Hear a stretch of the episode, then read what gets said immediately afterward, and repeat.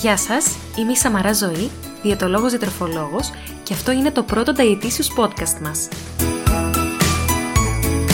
Μία σειρά από σύντομα επεισόδια podcast που θα σας κρατήσουν συντροφιά από 1 έως 24 Δεκεμβρίου. Επειδή τα Χριστούγεννα είναι η αγαπημένη μου γιορτή, αποφάσισα να περάσουμε αυτές τις 24 ημέρες μαζί, μιλώντας για το αγαπημένο μου θέμα, δηλαδή για τη διατροφή.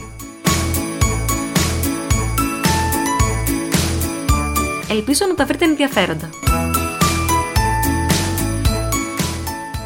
Γεια σας και καλώς ήρθατε στο 15ο επεισόδιο του Dietitious Podcast μας. Στο σημερινό επεισόδιο του Dietitious Podcast μας και όσο πλησιάζουμε πιο κοντά στα Χριστούγεννα θα σας μιλήσω για τα γιορτινά τραπέζια. Αλλά θα σας μιλήσω για μια λίγο κακή εκδοχή των γιορτινών τραπεζιών. Και αυτό γιατί όσο πλησιάζουν οι γιορτές, όλο και πιο συχνά διαιτώμενοι μου μου μιλούν για αυτήν την αρνητική χρειά των γιορτινών τραπεζιών. Τι εννοώ λοιπόν; Αν και αυτά τα γιορτινά τραπέζια διέπονται από ευτυχισμένες στιγμές και γενικότερα ειδικά σε αυτούς τους δύσκολους καιρούς είναι μια πάρα πολύ όμορφη αφορμή να βρεθούμε με άτομα που έχουμε να τα δούμε καιρό με, αγαπημένο μας, με αγαπημένα μας άτομα, με συγγενικά και φιλικά πρόσωπα. Ωστόσο, για κάποια άτομα αυτά τα γιορτινά τραπέζια είναι φιαλτικά γιατί δέχονται πολύ συχνά, είναι αφορμή, να δεχτούν επικριτικά σχόλια από άτομα που έχουν να τα δουν καιρό και σαν να τα κρατούσαν αυτά τα σχόλια για να τους τα κάνουν εκείνη την όμορφη στιγμή. Πόσο συχνά λοιπόν έχετε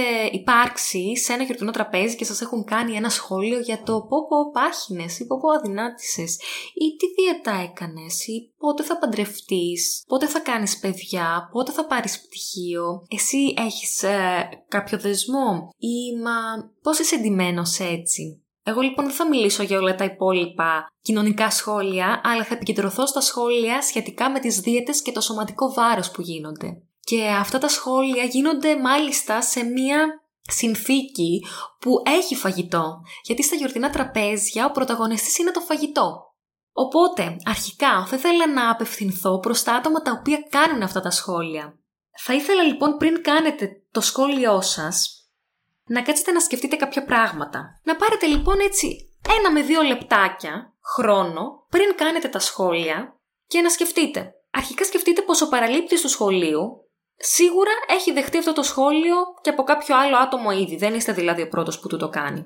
Σκεφτείτε πως πολύ πιθανό ήδη μόνος του να σκέφτεται και να αισθάνεται άσχημα γι' αυτό για αυτό το οποίο το σχολιάζεται. Όπως για παράδειγμα το αν έχει παχύνει ή το αν πόσο τρώει, το μα έφαγες αρκετά πολύ, θα πρέπει να φας και το γλυκό τώρα ή μήπως να σταματήσεις λίγο ή μήπως να μην βγεις άλλο, μήπως να μην φας άλλο ψωμί, μήπως να μην φας άλλη τυροσαλάτα, λέω τώρα. Σκεφτείτε πως δεν τον βοηθάτε με αυτόν τον τρόπο. Όσο και νομίζετε ότι το κάνετε για το καλό του, σε καμία περίπτωση ένα σχόλιο ειδικά σε αυτήν την κατάσταση δεν τον βοηθάει, δεν του είναι βοηθητικό. Σκεφτείτε πως το να κάνετε ένα σχόλιο για το βάρος του σε μια συνθήκη που έχει φαγητό, όχι μόνο θα του κόβει την όρεξη, θα του χαλάσετε και την όμορφη στιγμή. Και μάλλον θα τον αναγκάσετε να σταματήσει να τρώει εκεί μπροστά σας και να πάει μετά μόνος του και να καταναλώσει το φαγητό. Κρυφά από εσάς. Σκεφτείτε πως το να του κάνετε το σχόλιο μπροστά σε άλλα άτομα θα το κάνει να αισθανθεί ακόμα πιο άσχημα και θα τον κάνει να αμυνθεί ακόμα πιο έντονα. Οπότε θα καταλήξει να έχει το αντίθετο αποτέλεσμα από αυτό που εσείς θα θέλατε δυνητικά να έχει. Και επίσης, το άτομο μπορεί να θεωρήσει πως εκείνη τη στιγμή δίνεται το ελεύθερο εντός εισαγωγικών και σε άλλα άτομα που είναι εκείνη τη στιγμή παρόντα να σχολιάσουν και να συμφωνήσουν μαζί σας. Αν δεν μπορείτε να κρατηθείτε, τουλάχιστον κάντε το σχόλιο χωρίς να σας ακούει κάποιος άλλος. Κάντε το το προσωπικά σε μια άλλη στιγμή όταν δεν θα τρώει ταυτόχρονα. Αν και εκεί έχω τις ενστάσεις μου, ωστόσο αν τόσο δεν μπορείτε να κρατηθείτε, κάντε το έτσι. Σκεφτείτε τι είναι αυτό που σας κάνει να θέλετε να κάνετε το σχόλιο. Είναι όντως το ενδιαφέρον σας και η ανησυχία σας για αυτό το άτομο; Τότε είμαι σίγουρη πως θα βρείτε μια καταλληλότερη στιγμή για να το κάνετε και καλύτερα να μην του κάνετε σχόλιο επικριτικό, αλλά να κάνετε μια πιο σοβαρή κουβέντα. Αν όμως δεν είναι πραγματικό ενδιαφέρον και πηγάζει από κάτι αρνητικό, θα σας συμβούλευα να καταπιείτε τη σκέψη σας, γιατί δεν θα βοηθήσει το σχόλιο σας, ούτε εσάς, ούτε τον αποδέκτη σας. Καλύτερα να τα βρείτε με τον εαυτό σας και μετά να δείτε αν χρειάζεστε ακόμα να κάνετε το σχόλιο. Τώρα θα μιλήσω προς τους αποδέκτες των σχολείων, που είναι και αυτοί για τους οποίους νοιάζομαι πιο πολύ. Παιδιά, εσείς που δέχεστε τα σχόλια ή που τα έχετε δεχτεί στο παρελθόν ή που σκέφτεστε ότι μπορεί να τα δεχτείτε και τώρα και θέλετε να αποφύγετε αυτά τα γιορτινά τραπέζια γιατί σας είναι κάτι πολύ δυσάρεστο, έχω να πω πως αυτά τα σχόλια δεν θα σταματήσουν ποτέ. Και αυτό γιατί όλοι έχουμε μεγαλώσει σε αυτά τα περιβάλλοντα. Σε αυτά τα περιβάλλοντα που νιώθουμε ότι μόνο οι υποδεκτοί άνθρωποι είναι αυτοί που έχουν φυσιολογικό βάρος. Και μας έχουν κάνει και εμά να πιστέψουμε ότι είμαστε αποδεκτοί μόνο αν έχουμε φυσιολογικό βάρος και ίσως και εμείς οι ίδιοι οι οποίοι δεχόμαστε τα σχόλια. Και βάζω τον εαυτό μου μέσα γιατί στο παρελθόν έχω δεχτεί πολλές φορές. Και εμείς οι ίδιοι λοιπόν που δεχόμαστε τα σχόλια, μπορεί να πιστεύουμε ότι αν ήμασταν στη θέση τους, θα το κάναμε κι εμείς σε έναν υποτιθέμενο άνθρωπο που θα είχε κι αυτός αυξημένο βάρος. Καλό είναι αρχικά να πω αυτό, να μαθαίνουμε από αυτό και να μην είμαστε κι εμείς στο μέλλον οι θύτες, ενώ τώρα είμαστε τα θύματα. Αν είστε λοιπόν οι αποδέκτες αυτών των σχολείων, σας παραπέμπω σε ένα προηγούμενο επεισόδιο που είχα κάνει σχετικά ε, με τα σχόλια και μου είχατε στείλει κι εσείς κάποιες δικές σας εμπειρίες με σχόλια που σας είχαν κάνει.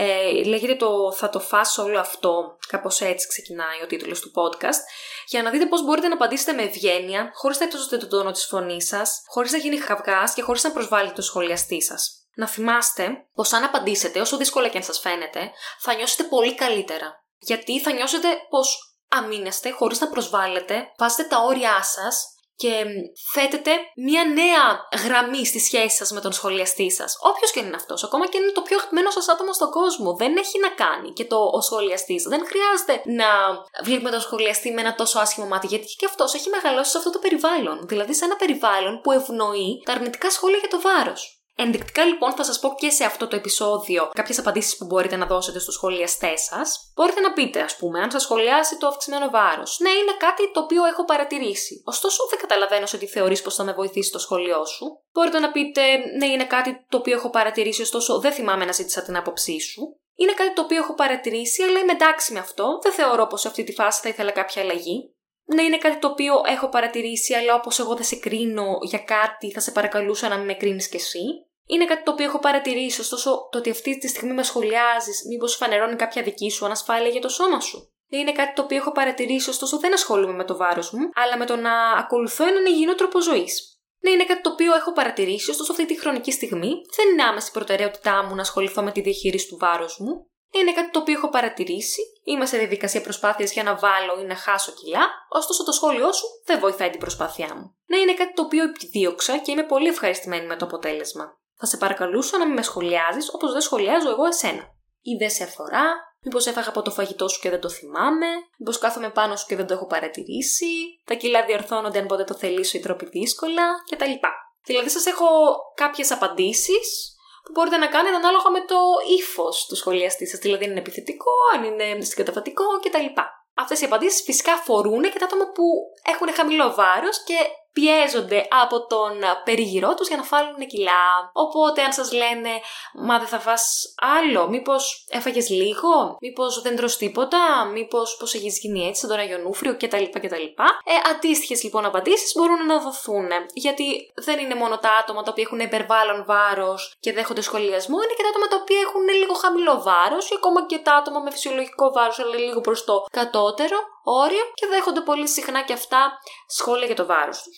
Άρα, για να κλείσω και αυτό το επεισόδιο του Dietitious Podcast μας και να μην μακρηγορήσω, θέλω να πω πως ο καθένας έχει το βάρος που θέλει, ακόμα και αν είναι σε πάλι με τα κιλά του δεν χρειάζεται να έχει κάποιον άλλο να του το επενθυμίζει και να του το κάνει πιο έντονο. Δεν ξέρει κανείς μας τι περνάει ο διπλανός του και γιατί έχει αυτά τα κιλά. Αυτά τα κιλά μπορεί να είναι αποτέλεσμα μιας προσπάθειας που κάνει, μπορεί να έχει κάποιο πρόβλημα υγείας, μπορεί να περνάει δύσκολα ψυχολογικά γενικότερα τα κιλά μας είναι λίγο αποτέλεσμα της ψυχικής μας κατάστασης, αλλά και να μην είναι. Μπορεί να είναι κιλά τα οποία θέλουμε, να είναι κιλά καλοπέρασης, δεν αφορά κανέναν γιατί τα έχουμε. Οπότε μην θεωρείτε ότι ο σχολιαστής σας έχει δίκιο όταν σας σχολιάζει, δεν έχει κανένα δίκιο.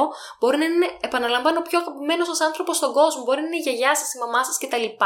Δεν λέω να μαλώσετε, λέω να απαντήσετε και να βάλετε τα όρια σας. Και ανάλογα με τον τρόπο που σας κάνει κάποιος το σχόλιο, θα του απαντήσετε. Δεν χρειάζεται να γίνεται με αγένεια, δεν χρειάζεται να γίνεται με κακό τρόπο, δεν χρειάζεται να γίνεται με νεύρα, δεν χρειάζεται να καταλήξει σε καυγά.